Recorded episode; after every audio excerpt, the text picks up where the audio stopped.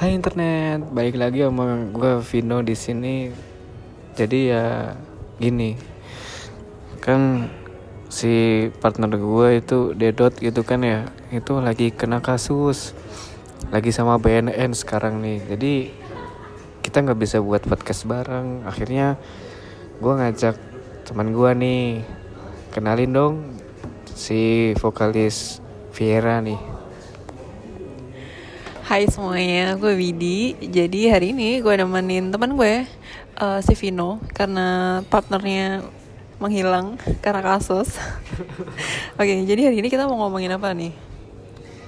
Jadi kali ini tuh kita mau ngomongin mengenai hal hal-hal yang cukup serius namun kurang diseriusin ya.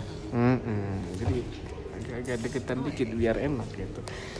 Jadi um, menurut gue nih ya. Sekarang kan lagi banyak-banyak kasus mengenai pelecehan gitu kan ya. Jadi banyak kasus tapi yang terselesaikan itu sedikit gitu kan ya. Nggak tuntas. Nggak tuntas. Hmm. padahal seharusnya dituntaskan. Karena kalau misalkan nggak dituntaskan bakal muncul kasus apa ya mirip gitu ya. Jadi istilahnya kalau nggak diselesain nggak dituntasin kasus yang mirip atau yang sama kayak gini tuh bakalan numpuk. Dan akhirnya malah jadi apa ya jadi hal yang kayak ah biasa nih. Padahal kasus yang kayak gini wah kalau misalkan nggak diselesain ini akibatnya bisa bisa fatal bagi si korban gitu. Menurut lo apa sih itu sexual harassment atau pelecehan seksual tuh Oke, sexual harassment itu menurut gue adalah suatu keadaan di mana uh, yang apa ya keadaan yang tidak bisa diterima. Jadi baik secara lisan, fisik atau isyarat seksual. Nah pernyataan yang bersifat menghina ini uh, tegas. Jadi orang tuh bisa kayak langsung apa ya istilahnya ngomong secara lisan bilang, eh lo seksi banget sih pakai baju kayak gini. Be, kan lo kalau udah digigit gimana tuh? Dan oh ya btw ini nggak cuma di cewek ya tapi cowok juga bisa kena. Biasanya kalau cowok biasanya gimana sih kalau cowok? Kalau cewek tuh kan kayak eh baju lu seksi banget sih. Kok lu cantik banget sih? Kalau cowok nih ya gue sebagai cowok nih. Kalau cowok yang pernah gue alamin nih ya ya ada dua du- dua kasus sih sebetulnya.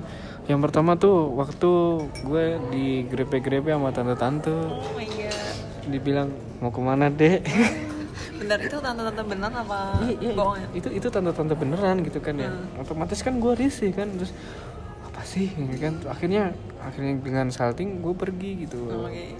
Terus waktu di mana ya gue lupa lagi di transportasi umum pokoknya tuh di belakang gue ada cowok. Mungkin mungkin dia penganut bendera rainbow gitu kan ya. Aduh, oke rainbow cake kan. Terus terus deketin gue gitu. Kayak nyenggol nyenggol pantat gitu kan ya. Akhirnya gue risih gitu kan takut gitu kan ya. Kayak kayak mau diapain gitu kan. Kalau pengalaman gue sih kayak gitu. Kalau gue juga punya pengalaman yang kurang gak enak sebenarnya yang agak gak enak. Jadi waktu SMA paha gue tuh pernah dipegang sama teman cowok gue. Dan itu iya bener paha gue tuh benar-benar dipegang sama dia dan dia kayak ya mungkin apa ya nggak sengaja dan mungkin bercanda. Tapi bagi gue itu kayak semacam gue tuh kaget waktu itu. Langsung refleks langsung kayak ngehindar dan gue bilang sama dia kok lo pegang gue sih? Dan paha gue tuh bener apa ya em, Diremes? iya diremes dan waktu gue cek di rumah itu ada bekasnya. Dan gue iya serius bekasnya tuh kayak apa ya kuku gitu loh. Jadi kayak kecakar gitu. Merah. Merah merah.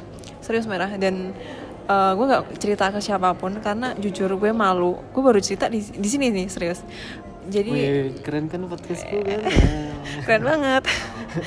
Gue baru apa ya baru menyadari bahwa itu adalah salah satu sexual harassment dan gue baru baru apa ya ya waktu itu karena karena malu karena kayak ngerasa oh nanti kalau gue cerita orang lain ngejauhin gue dong.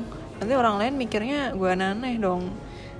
Nah gitu kan ya kalau semisal ada kasus kayak gitu misalnya. Itu kan kebanyakan yang kena kan cewek kan ya. Kenapa kalau ada kasus kayak gitu tuh yang disalahin selalu cewek? Kenapa cowoknya malah dibilang kayak misalnya kan ada ikan asin kucing kan pasti mau. Oke. eh, kenapa yang disalahin cewek bukan cowok? Maksudnya korbannya yang disalahin. Oke jadi gini eh, di mana mana kalau misalkan kita ngomongin bagian kalau misalkan di analisa tuh ada tiga ya eh, sexual harassment nih. Dia ada apa aja tuh? Apa aja tuh? Apa aja nih Oke, jadi ada teori biologis bahwa perilaku uh, pelecehan seksual ini merupakan suatu ekspresi dari kerja hormon-hormon seksual laki-laki dan perempuan, di mana di mana laki-laki dipandang memiliki dorongan seksual yang lebih besar sehingga sering kali me, sering kali laki-laki menjahili perempuan secara seksual walaupun di tempat kerja sekalipun. Nah, yang kedua, teori sosiokultural mengasumsikan bahwa laki-laki dan perempuan secara sosiokultural dibesarkan oleh suatu sistem yang menempatkan mereka sebagai dua pihak yang tidak setara. Jadi istilahnya tetap uh, si cowok ini lebih berkuasa, istilahnya kayak gitu. Nah, hmm. jadi ada teori yang tiga ini teori organisasional. Teori ini berangkat dari asumsi bahwa dengan adanya perbedaan struktur dalam dunia kerja atas sama bawahan, maka ada peluang bagi mereka yang punya posisi atau hierarki lebih tinggi untuk melakukan mereka yang menjadi bawahan bawahannya secara sewenang-wenang ya. Oke, jadi gini, kalau misalkan di mana-mana tuh mikir cewek tuh lebih lemah dari cowok, ya kan? hmm. ya Cowok lebih banyak apa ya? lebih lebih berkuasa gitu daripada cewek. Di mana-mana kalau misalkan uh, cowok udah ngerasa aku kayaknya lebih berkuasa daripada dia nih. Ya dia lebih semena-mena gitu loh memperlakukan si cewek. Padahal harusnya semuanya itu setara semuanya itu sama. Walaupun ya si cowok atasan si cewek bawahan. Maksudnya kalau di dalam dunia kerja ya nih hmm. terus kalau misalkan dalam dunia temen apa gimana kan pasti rasanya kayak kalau gue ngelawan pasti gue kalah dong. Kalau misalkan di ini ya perspektif cewek nih. Kalau gue ngerasa kalau gue ngelawan dia ujung-ujungnya juga gue yang gue yang kalah nih. Jadi ya udah otomatis ngalah. Terus otomatis kalau misalnya orang lain ngeliat alah ceweknya paling yang bajunya terbuka, terbuka yang kayak pakai tank top ke mana-mana. Terus kayak apa yang tadi lu bilang yang apa? Ada ikan asin. Hmm. kucing pasti mau. Mm-mm. padahal sebenarnya bisa kok ditahan. Maksudnya kayak ya udahlah kenapa? Ya kalau misalkan pakai baju seksi pakai baju terbuka bahkan ada kasus di mana uh, seorang jadi waktu itu ada yang bikin thread di twitter waktu itu gue baca uh, di mana ada yang disenggol sorry payudaranya uh, tapi mbak-mbaknya ini tuh pakai hijab. Hijabnya itu hijab besar gitu loh menutupi dada. Dan waktu itu mbaknya lagi jalan di apa sih di gang gitu terus dipepet sama si pelaku ini pakai mot um, pelakunya pakai motor sih waktu itu. Dan dipepet terus disenggol dan kemudian ya udah terjadilah sesuatu yang tidak diinginkan gitu. Dan di sini kita apa ya tahu bahwa kalau misalkan seksual harassment tuh nggak cuman buat cewek yang bajunya seksi bajunya terbuka tapi juga yang tertutup pun bisa. Jadi what you say itu apa yang lo bilang semua cewek itu entah bajunya tertutup maupun terbuka itu semua punya kemungkinan untuk kena seksual harassment itu. Ya, gue ngerasa kalau misalkan cewek dengan baju terbuka atau tertutup bisa kena karena seksual harassment kan suatu tindakan yang tidak semestinya kita harapkan kan dan ini juga nggak apa ya nggak um, maksudnya nggak cuma cewek juga yang bisa kena cowok juga kan lo juga iya. korban yeah. kan dan pasti di luar sana juga masih ada korban-korban lainnya atau mungkin cowok yang ya cowok yang nggak berani buat speak up gitu loh buat kayak bilang gue kena nih gue digini ini gue digrepek nih gue gini nih mungkin ya apa ya kalau menurut gue orang tuh nggak bisa nahan itu ya aja tuh nafsu jadi apa sih sebetulnya kan lo pernah kena juga terus mungkin lo pernah baca-baca juga misalnya kalau cewek kena seksual harassment atau misalkan yang sudah parah misalnya yang pemerkosaan itu kan itu udah udah bukan seksual harassment lagi itu itu uh, kurang ajar itu goblok gitu. Nah itu kenapa kalau cewek yang melapor malah cewek yang disalahkan? Jadi kayak buat apa gue ngelapor? Tapi ujung-ujungnya juga gue juga yang disalahin padahal gue korban malah gue yang disalahin gitu. Gue sih sebenarnya ada masih bingung ya kalau misalkan menurut pandangan gue sendiri tuh kalau disalahin ceweknya ya ceweknya kan korban. Kenapa orang tuh berpikir bahwa cuman satu apa ya cuman orang cuman nyalahin kayak alah ini cuma ceweknya nih begini ini orang tuh bakal misalkan kalau ada satu orang yang pemikir pemikirannya kayak gitu terus orang lain ikut ikutan dan itu bakalan jadi hal yang terbiasa. Dan bahkan sekarang sekarang udah terbiasa ya kayak nyalahin cewek. Ah paling ceweknya kayak gini nih. Sebenarnya kalau misalkan kalau gue dari gue ya sebenarnya nggak kita tuh nggak pernah kita nggak pernah apa ya kita nggak pernah pengen ya pasti kita nggak pengen nggak pernah pengen hal itu terjadi. Dan kita juga nggak pernah mengundang buat eh lo suka nggak kalau gue pakai baju kayak gini? Kayak gitu. Maksudnya ya kita pakai baju senyaman kita. Se seenaknya kita pakai baju. Cuman kan orang mikir al pakai baju saya ke sini wah dia ngundang ngundang ya pengen dilihat. Sebenarnya enggak. Itu karena ya kita nyaman aja pakai baju gini. Masa baju diurusin juga? Ya mending lo ngurusin nafsu lo sendiri. Itu kan kalau gue sih masih rada ini ya eh, bingung juga. Orang tuh ngiranya sebenarnya ini tuh nafsunya dia sendiri. Cuman ya dia nyalahin aja orang lain gitu loh. Ini ini argumen yang sangat sangat sangat bagus sebetulnya ini. Ya sangat sangat bagus. Nah misal nih gue punya perumpamaan misalnya nih. Gue minta tanggapan lo misalnya lo kena sexual harassment terus nggak terima. Terus buat kasus terus lapor ke polisi. Nah saat di ditanyain kesaksiannya sama polisi lu malah ditanyain sama polisinya "Eh, mbaknya enak nggak waktu digituin? Itu adalah salah satu pertanyaan yang sangat-sangat menghakimi korban dan mungkin kalau gue yang ditanyain gue akan menjawab bapak punya nggak anak cewek atau bapak pasti punya istri kan? Coba kalau istri atau anak bapak yang di posisi saya. Kalau semisal nih kita udah stres maksudnya kita udah udah kena sexual harassment dan kita depresi tapi tiba-tiba bapak mengajukan pertanyaan seperti itu. Emang emang nggak ngerti apa perasaan kita tuh gimana gitu? Dan kok menurut gue itu ada pertanyaan salah satu pertanyaan yang gak usah dipertanyain karena itu ada pertanyaan goblok. Goblok. Sangat-sangat goblok gitu. Kalau ada orang tanya seperti itu kepada korban pelecehan seksual itu adalah pertanyaan goblok. Nah benar sekali. Terus pada dasarnya nih ya kan kalau ada sesuatu pasti ada sebab. Ada akibat ada asal mula kenapa itu terjadi. Menurut lo kalau menurut gue nih ya kalau menurut gue dulu kenapa sexual harassment itu terjadi misalnya nih? Mungkin karena dia dulunya kena sexual harassment juga. Jadi dia ingin melampiaskan dendamnya ke orang lain gitu. Jadi dia ingin merasakan orang lain apa yang dia rasakan. Mungkin traumanya di masa kecil mungkin dia di eh, apa-apain sama bapaknya mungkin sama saudaranya atau mungkin tetangganya. Jadi ya kalau menurut gue motif apa kenapa ada sexual harassment itu? Ya mungkin karena ada sifat atau motif-motif traumatis seperti itu ya. Kalau menurut lo gimana? Kalau misalkan dari tanggapan gue ya kalau yang lo cerita mungkin ada orang yang ngerasa eh, dulu dia pernah kena sexual harassment dan kemudian dia melakukan hal yang sama. Ya bisa juga sih trauma dan bisa juga dia mikir bahwa gue aja digituin. Orang lain pasti harus kayak gituin jadi kayak istilahnya orang lain tuh harus tahu penderitaan gue gitu. Tapi kalau misalkan gue ya menurut gue karena ada kemauan. Karena ada kemauan dalam diri diri dia sendiri tuh gue pengen giniin dia nih. Gue pengen megang bagian tubuh dia nih.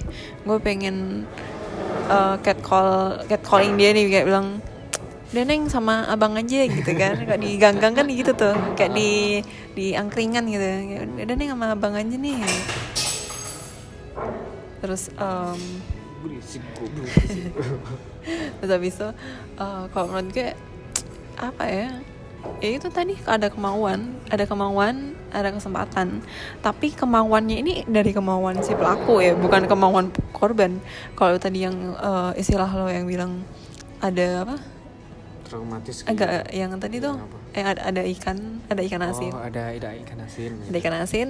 Kucing. Kucing mau tapi pernah gak sih mikir ikan asinnya kan nggak pernah mau dimakan sama kucing. Iya gak sih? Kucing pun makannya whiskas. Iya itu itu lebih mahal ya. Lebih mahal ya. Terus kalau menurut gue ya ada kemauan ada ada kesempatan. Jadi kemauan dia gue pengen ini terus kemudian tempatnya sepi. Ya udah lakuin. Terus ada kemauan misalkan uh, di tempat kerja bahwa si pelaku ini atasannya si korban gitu dan kemudian dia mikir oh ya kan gue atasannya dia. Gue bisa seenaknya aja buat melakukan dia. Bisa gue ancam bisa gue uh, apa gak gue kasih gaji gue bisa pecat dia tiba-tiba kalau dia lapor. Menurut gue sih ada kemauan dan ada kesempatan. Lo setuju nggak kalau semisal gue bilang seksual harassment itu pelakunya itu mengidap suatu penyakit? Penyakit mental atau penyakit psikologis yang membuat dia punya motivasi untuk melakukan semua itu. Gue sih nggak bisa ngejudge sendiri ya. Maksudnya kalau ngomong oh ini orang punya kelainan jiwa nih itu pasti ada prosesnya. Dan gue nggak diajarin sama dosen gue buat ngejudge uh, orang. Tapi menurut gue kalau misalkan dia udah melakukan ini berkali-kali pasti ada. Maksudnya uh, dia pasti ada kelainan. Karena ya apa ya ya orang tuh pasti uh, ada bagiannya di mana dia memerlukan seks atau gimana dan itu udah kebutuhan manusia juga kan hmm. cuman kan uh, orang tuh ras eh, orang tuh memenuhi kebutuhannya dia dengan cara apa kalau misalkan dengan cara seksual harassment ya ya salah maksudnya ya mending Harusnya lo gimana? mending lo ke ganggang sempit dekat Malioboro bayar orang udah. Daripada lo melakukan pelecehan seksual kan yang maksudnya bisa lo kena uh, hukuman. Mending lo bayar orang aja buat gitu kan. Kan daripada gak bisa menahan nafsu tapi lo melakukan hal yang se, seti, se apa tidak diharapkan orang lain gitu loh. Mending lo ke gang dekat Malioboro no sarkem nih kalau lu nggak bisa nahan nafsu terus malah ngeliatin cewek malah ada keinginan untuk ah pegang ah pegang ah pegang ah. Gencet gencet gencet. Janganlah. Lu kan punya duit lu bukan bisa kerja. Nguli lah. Nguli sing paling nggak kan seminggu dapat dua ratus ribu. Ya, jajan lah bisa, jajan, lah bisa gitu kan ya. Walaupun itu bukan solusi yang benar. Tapi kan itu untuk uh, meminimalisir kejadian yang nggak diinginkan gitu kan lu juga bisa uh, berpartisipasi pada keseimbangan lingkungan hmm. ini ya memberikan pendapat maksudnya um, ngasih ngasih duit lah ngasih bagian hmm. rezeki lu gitu iya. daripada lu melakukan hal yang apa ya maksudnya melakukan hal yang goblok aja maksudnya nggak berguna ya bagi nusa dan bangsa gitu, gitu kan ya. Nah kayak gitu ketimbang lu malah nanti jadinya ditangkep kan Mending lo yang sembunyi-sembunyi aja gitu Remang-remang aja gitu kan ya Nah terus kalau semisal nih kalau ada seseorang kena seksual harassment atau yang sejenisnya gitu kan ya itu kira-kira yang bakal terjadi di kedua pihak tuh apa? Maksudnya kedua pihak ini pelaku sama korban? Iya. Yeah Hmm, oke. Okay. Kalau misalkan si pelaku eh pelaku si korbannya udah lapor, sebenarnya uh, ada beberapa lembaga yang mem, yang uh, apa sih namanya tempat buat ngelaporin ini kejadian seksual harassment nih. Bahkan uh, yang gue tahu tuh lebih gercep si organisasi ini. Gue gak polisi uh, timbang polisi karena ya gue nggak ini ya nggak menjelek-jelekan pasti ada yang bagian yang gimana alah cuman kayak gini aja mbak. Mbaknya juga pasti ngerasa enak kan? Nah mending kita cari aman aja daripada lapor di bagian yang masa ya kita udah ngerti kalau kayaknya nihil deh kalau gue lapor di sini. Uh, jadi ada satu tempat di mana kalian bisa lapor tapi gue agak lupa nih nama tempatnya kalau itu gue tahu soalnya nanti gue share nih di captionnya. hmm ntar misal lo ada yang punya kasus atau apa terus nggak tahu ngomong ke siapa mending laporin ke situ gitu aja biar nanti ada penanggulangan lebih lanjut. Soalnya kita kan cuma wadah gitu kan lah ibaratnya untuk menjembatani kalian yang kena untuk berani speak up gitu kan. Nah mungkin gak sih kalau orang yang kena sexual harassment itu untuk mengalami depresi atau sesuatu yang lainnya? Bisa bahkan bisa sampai bunuh diri bisa sampai sefatal itu. Karena dia ngerasa pasti gue udah udah nggak suci nih gue udah udah udah tersentuh tersentuh orang yang maksudnya seseorang yang jahat gitu. Dia bahkan bisa bisa bisa bunuh diri coy bisa bisa melakukan hal senekat itu.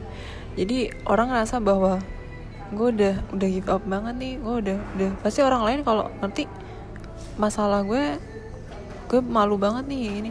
Bahkan sampai nggak mau keluar dari rumah nggak mau keluar dari kamar nggak bisa interaksi sama orang. Bahkan bahkan buat salaman atau dipegang dengan masa pegang kayak dipegang pundaknya buat dielus-elus. Maksudnya uh, sabar ya sabar ya. dia bakal takut. Saking saking traumanya kayak gitu. Bisa sefatal itu.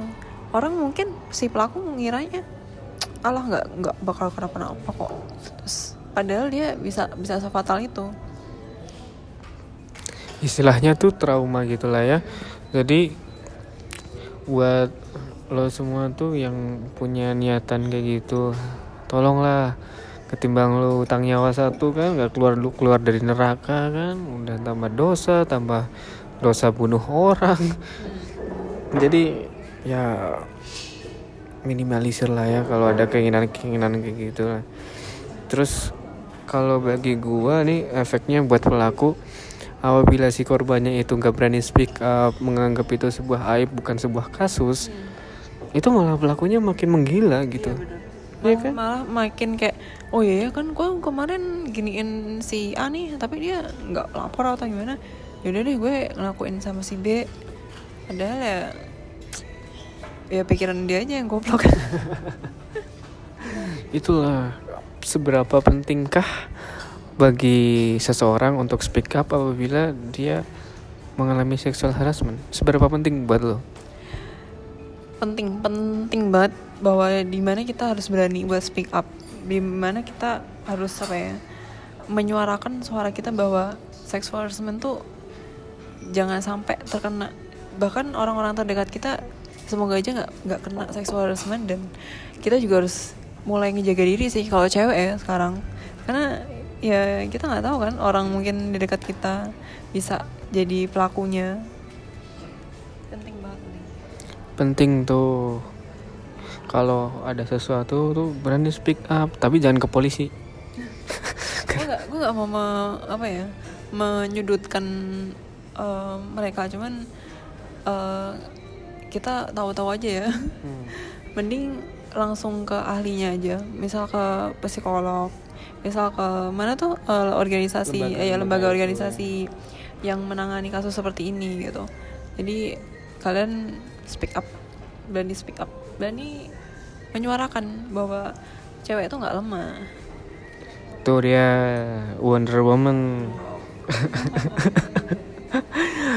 Udah nih ya udah sampai efek-efeknya nih. Terus kalau menurut gue nih ya orang yang melakukan atau menjadi pelaku utama seksual harassment itu karena dia kurang pendidikan gitu kan. Menurut gue kurang pendidikan apa nih? Bahkan se tahu gue kasus kasus-kasus yang pernah gue baca tuh bisa aja loh kayak bos besar di perusahaan dia melakukan uh, seksual. Bahkan beberapa waktu lalu ada uh, salah satu petinggi BPJS. Ya, ya BPJS. BPJS. Dan dia melakukan itu selama bertahun-tahun ya, dua, dua tahun atau satu tahun ya, sama ya. asistennya kan. Nah kalau menurut lo, menurut lo nih pendidikan berarti pendidikan apa nih bagian pendidikan yang mana menurut lo Bentar, sebelum masuk ke pendidikan nih sebetulnya yang kasus BPJS nih ini yang ketua sama asisten ini gue kira masih abu-abu. Kenapa tuh? Kenapa? Karena contoh aja misalnya apabila si bos ini sama asistennya punya affair, hmm.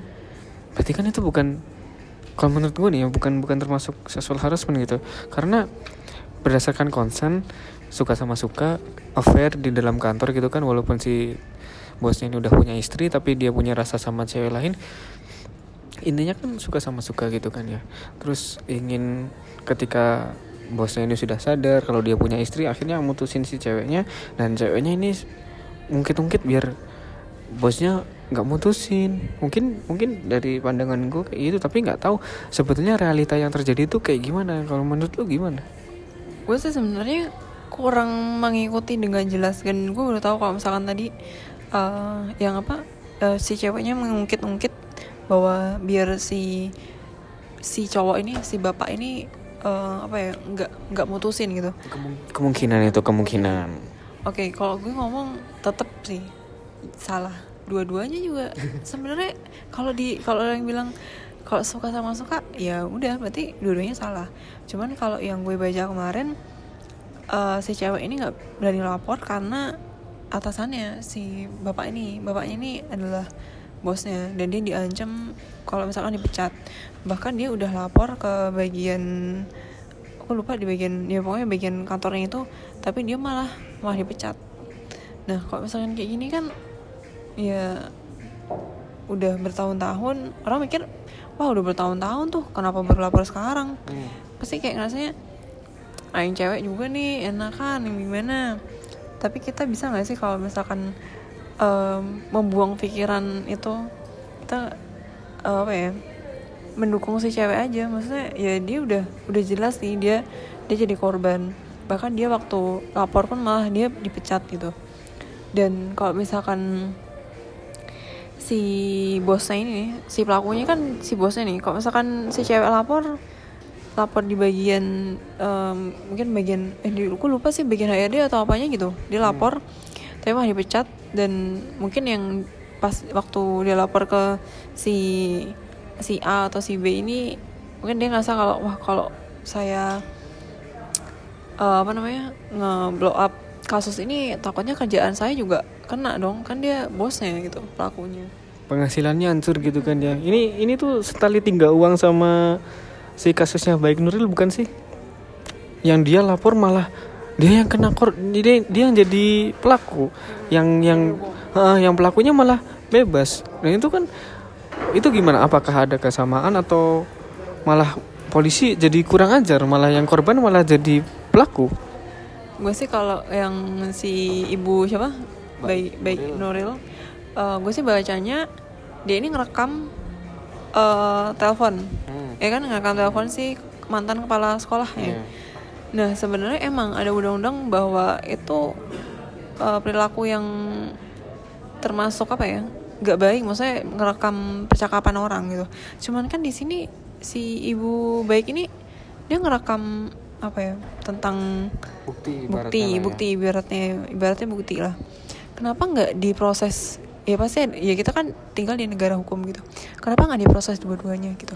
Kalau menurut gue bisa diproses dua-duanya.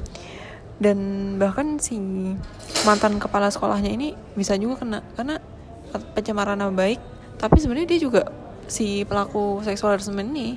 Jadi kenapa cuman si ibu baik Nuril ini yang diproses? Kenapa nggak dua-duanya? Kenapa kalau emang kita negara hukum kita nggak berlaku adil gitu? Kalau menurut gue sih itu sebenarnya kalau kasus kayak gini harus jalan kalau di posisi ini ya menurut gue proses di prosesnya tuh dua-duanya nggak cuma salah satu. Ini kan kalau misalkan kayak ini kan eh, lebih berpihak sama si mantan kepala sekolahnya jadinya. Jadi rasanya si ibu baiknya yang salah.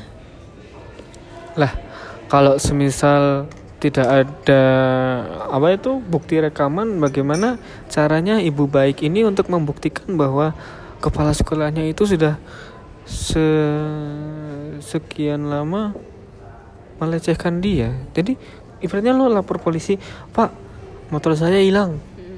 Terus motornya di mana? Nggak tahu. Buktinya mana? Nggak tahu. Terus yang maling siapa? Nggak tahu. Makanya gue lapor.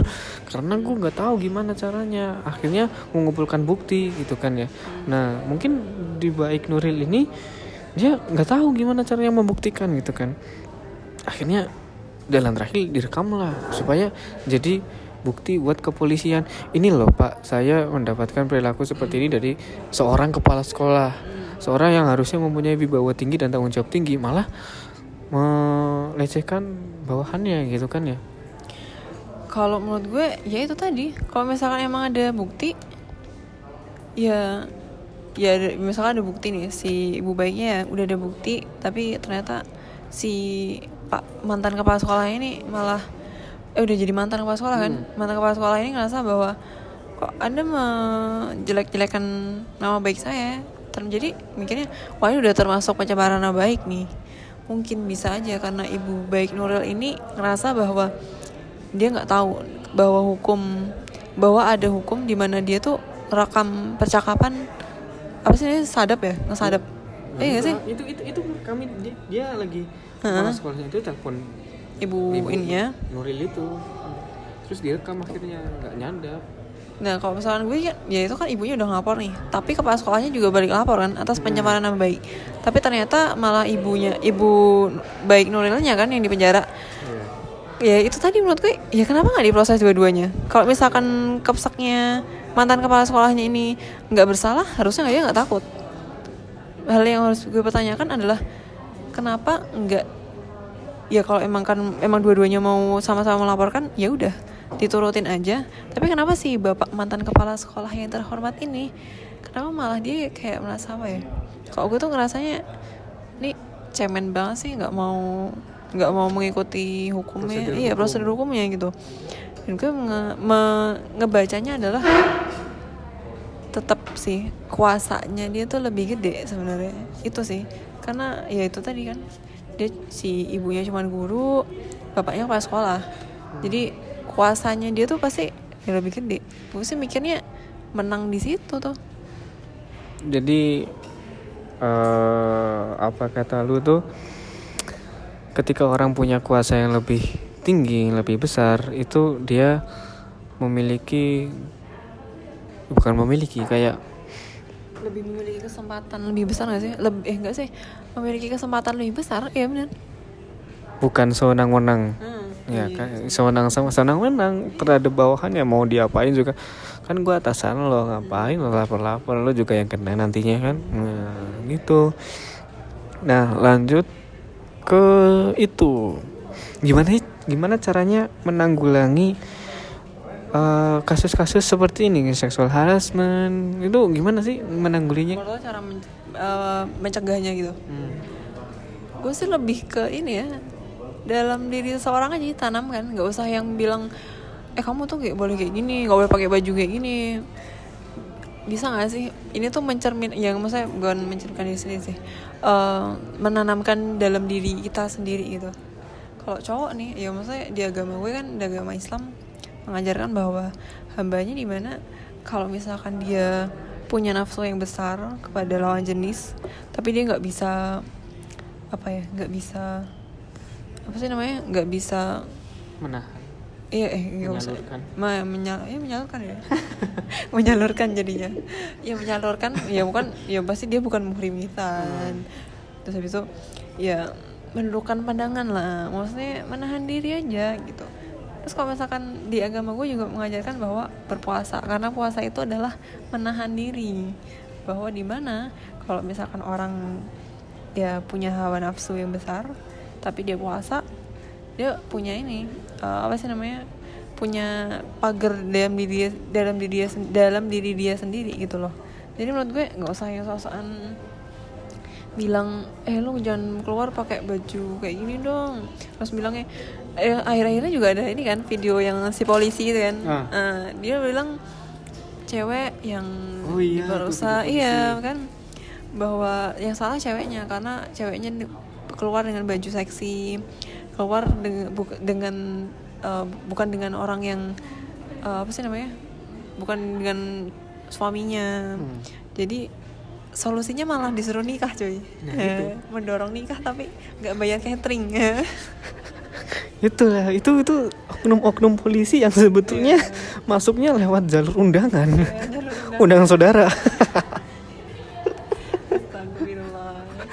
Jadi kata sahabat Nabi itu apabila orang yang berhasil menahan hawa nafsunya ketika puasa itu adalah seorang pemenang sejati. Gede ya? Pahalanya lebih gede ya pasti? Iya. Main kan nabung nabung pahala buat di akhirat nanti. Lebih enak nabung pahala men ketimbang nabung, nabung dosa. Ntar lu sahabatan sama Fir'aun tau rasa lo. Terus kan ini mencegahnya ya. Terus buat hukuman, hukuman, hukuman yang setimpal buat para pelaku yang sudah melaksanakan itu sebetulnya apa nih? Kalau menurut gue tuh ya buang aja ke laut. Enggak sih, jangan. Maksudnya pasti tetap eh, karena karena eh, gue adalah warga Indonesia yang baik. Ya, jadi terkenal pemaaf memaklumi ya sebenarnya. Lebih ke ke mak apa ya maksudnya kayak bilang oh yaudah deh nggak apa-apa. Istilahnya orang tuh kayak gitu kan. Orang Indonesia tuh lebih lebih banyak mema- memaafkan. Tapi dia nggak ngerti bahwa sebenarnya kalau dimaafkan ini bukan berarti dosa dia hilang. Dia masih Iya. masih masih masih tetap salah ya pasti adalah harusnya ikut bimbingan psikologi apa ya psikolog gitu gitulah tolonglah yang bagian polisi ini kalau nanya-nanya korban atau pelaku dampingi lah sama psikolog. Karena pastinya nggak nggak mau kan kayak mesti nanya eh sama pelaku anda kenapa melakukan hal ini? Ya kan nggak tahu pak. Pelakunya karena ada kesempatan ada kemauan kalau misalkan ditanya kenapa anda melakukan hal ini? Ya kan pasti kalau gue jadi pelakunya nih tapi jangan lah. Eh, pelakunya gue juga pasti ya saya nggak tahu pak. Saya melakukan hal ini karena si ceweknya kayak ini gini. Ya karena itu ada kemauan ada kesempatan gitu loh. Kalau misalkan yang cewek ditanyain mbak kenapa keluar pakai baju kayak gini? Kan ini mengundang mengundang hawa nafsu lawan jenis. Ya gue jadi cewek ya. Lah terserah saya lah pak. Pakai baju apa? Bapak aja yang nafsu. Hmm, pasti kayak gitu dong nah menurut gue tetap sih kalau si pelakunya tetap harus harus didampingi psikolog mungkin harus menambah pendidikan pendidikan pancasila atau pendidikan agama mungkin Lo setuju nggak kalau semisal pelaku pelecehan itu dikebiri? Kalau nggak ya paling nggak yang hukumannya setimpal lah dengan apa yang sudah dilakukan kepada korbannya. setimpal ini menurut lo apa? Maksudnya dia udah melakukan seksual harassment nih. Terus dia harus dapat perlakuan yang sama. Maksudnya gimana? Misal nih kalau di negara sana Timur Tengah yang banyak padang pasirnya itu itu kalau orang mencuri itu yang dipotong tangannya. Mencuri lagi dipotong tangannya. Itu kalau menurut gue itu merupakan efek traumatis yang sangat-sangat bagus. Jadi orang korupsi kalau di Cina dibunuh. Di langsung dieksekusi mati gitu kan. Gimana kalau orang yang sudah melakukan pelecehan seksual walaupun kita negara hukum mereka janganlah kalau kalau nggak bisa dipidana secara hukum misalnya di penjara atau apa minimal ya dipidana secara moral. Karena ini orang Indonesia adalah orang-orang yang saling memaafkan ya kan ya kan? Gue selalu mengingat hal ini. Karena orang Indonesia tuh saling memaafkan saling maklumi istilahnya. Karena ya kalau misalkan hukum hukum kita nggak berlaku tuh ya udah dimaafin aja ya kan? Kita tiap lebaran kan maafkan maafkan sesama gitu kan. Ya kan? Kayak bayi bayi baru lahir gitu kan ya ibaratnya dari fitroh ya, suci masih kertas putih kok di lebaran. Walaupun padahal sebelumnya banyak rusak gitu. Ya emang Allah juga mengajarkan bahwa sesama sesama muslim sesama sesama saudara eh, saling memaafkan. Cuman kan gimana ya? Ini tuh ada ada hal yang nggak bisa dimaafkan menurut gue. Kalau gue tuh mikirnya di kalau dikebiri sih mungkin terlalu ini gak sih kejam gak sih tapi dia juga kejam ya. Terus kalau semisal ditelanjangin terus diarak ditaruh di tengah lapangan gimana tuh? Oh kalau gue nggak setuju tuh. Karena pasti nanti di videoin coy. Dilihat anak-anak apalagi. Karena sekarang kan apa ya kalau gue jadi ingat ini nih kasus yang pasangan yang dia digerebek kemudian di iya diseret. Itu kan apa ya wah itu goblok banget sih. Ketua RT-nya apalagi tuh kayak bilang wah udah seret aja seret aja. Padahal padahal cuma nganterin nasi cuy. Hmm. cuma nganterin nasi. Dan itu kan eh, ya mereka emang pacaran cuman nggak nggak melakukan hal yang negatif kayak gitu. Kalau menurut gue di kebiri mungkin untuk pelaku ini ya pedofil gitu kan karena ya sekarang ada kan anak yang usia di bawah 17 tahun bahkan balita pun ada yang diperkosa. Mungkin itu itu bisa sih dikebiri tapi kalau misalkan udah sexual harassment yang kayak megang bagian tertentu eh, lawan jenis atau gimana mungkin bisa aja di rukiah aja. Di rukiah anjing sih, tetap tetap harus dihukum. Tetap harus dihukum dan eh, harus apa ya bikin jerah aja. Kalau dicambuk juga gue gak tega sih sebenarnya buat menyakiti Manusia. iya manusia kalau misalkan dicambuk dan dipertontonkan kayak di pulau sana kan iya kan kita di Jawa cuy. Gue bilangnya di pulau sana. Pulau sana nan jauh di sana. Iya. Ya gue sih nggak nggak rada kurang setuju. Maksudnya ada hukum yang lebih lebih manusiawi. Hukumnya lebih kompeten gitulah ya. Nah, lu kan sebagai cewek di sini ada gak sih pesan dan kesan buat ke pihak kepolisian yang selama ini disebut sebagai wadah untuk tempat sambat? Eh, bukan bukan sambat apa sih? Mengayomi ya sebenarnya lebih tujuannya kan mengayomi warga tapi gue tidak merasa diayomi ya gue pengennya diayomi yang polisi-polisi muda Ini nih yang kayak gini nih yang masuk net TV nih. Oh iya, yang yang polisi ganteng ya. Kalau menurut gue sebenarnya gue yakin di luar sana masih ada polisi-polisi yang oknum polisi yang baik. Mungkin lebih apa ya? Lebih lebih benar-benar mengayomi dan mungkin buat oh, apa ya? Mungkin bapaknya lagi capek coy. Mungkin ada kasusnya banyak, tiba-tiba ada yang lapor, "Pak, saya kena sexual harassment." Dan kemudian bapaknya "Di mana kenanya?" "Di gang di gang sini, Pak." Oh bagian situ tuh emang rame mbak. Mbak berjalannya aja sendiri. Pasti ya mengundang Apalagi pakai baju kayak gini. Tolong pak misalkan Kalau misalkan si korban ini adalah salah satu anggota keluarga bapak Atau ibu Apakah ibu dan bapak yang terhormat ini akan melakukan hal yang serupa gitu loh? Malah gue kayak berkaca aja dalam diri kita. Coba kalau misalkan kita di posisi dia gimana gitu Tuh dengerin yang mau jadi polisi nih besok kan mau ada mahasiswa baru nih ya. Nah lu yang mau masuk, iya lu yang mau masuk polisi tahun ini. Ini nih obat-obat Cina laku Pening- Pening... Iya, peninggi sama apa nih apa nambah berat badan. lu tuh kalau mau jadi polisi polisi yang benar gitu kan. Janganlah yang pikirannya jangan yang katro kolot gitu kan ya. Karena kita semakin maju. Kalau kalau pikiran semakin tetap di belakang ibaratnya tetap mempertahankan budaya kita yang skeptis yang kalau apa-apa itu menyalahkan misalnya kalau ada korban pelecehan seksual kita menyalahkan baju menyalahkan si cewek yang terlalu menggoda atau apa gitu kan. Kita tidak akan pernah maju menjadi ke- jadi seseorang gitu kan. Kita akan tetap stuck di situ aja gitu.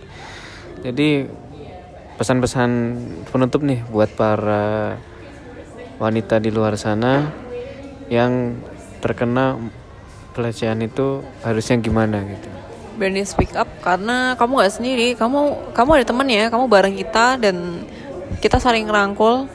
Bukan apa ya kita nggak boleh saling eh, kita nggak paling menghakimi. Diingat eh, kalau menurut gue adalah kita ini saling bukan paling cie Gede, gue kecengklak. gue kira kursi ada senderannya ternyata nggak ada kampret kampret. Mm-mm. Jadi untuk episode ini kayaknya udah dulu deh nanti kita lanjut lagi bareng vokalis Viera ini kayaknya nih. Terima kasih buat teman gue hari ini. Ya, teman gue hari ini ngobrol asik-asik ngobrol tentang sexual harassment. Dan buat kalian semua di mana pun kalian berada entah cewek atau cowok berani speak up. Dan jangan malu kalau misalkan kalian jadi salah satu korban. Karena kalian gak sendiri kalian bareng kita. Dan ingat kita ini adalah saling bukan paling. Oke? Ya siap. Oke, ya udahlah kita tutup aja lah ya. Pakai salam biar kita terlihat agamis gitu kan lah ya. Wassalamualaikum warahmatullahi wabarakatuh.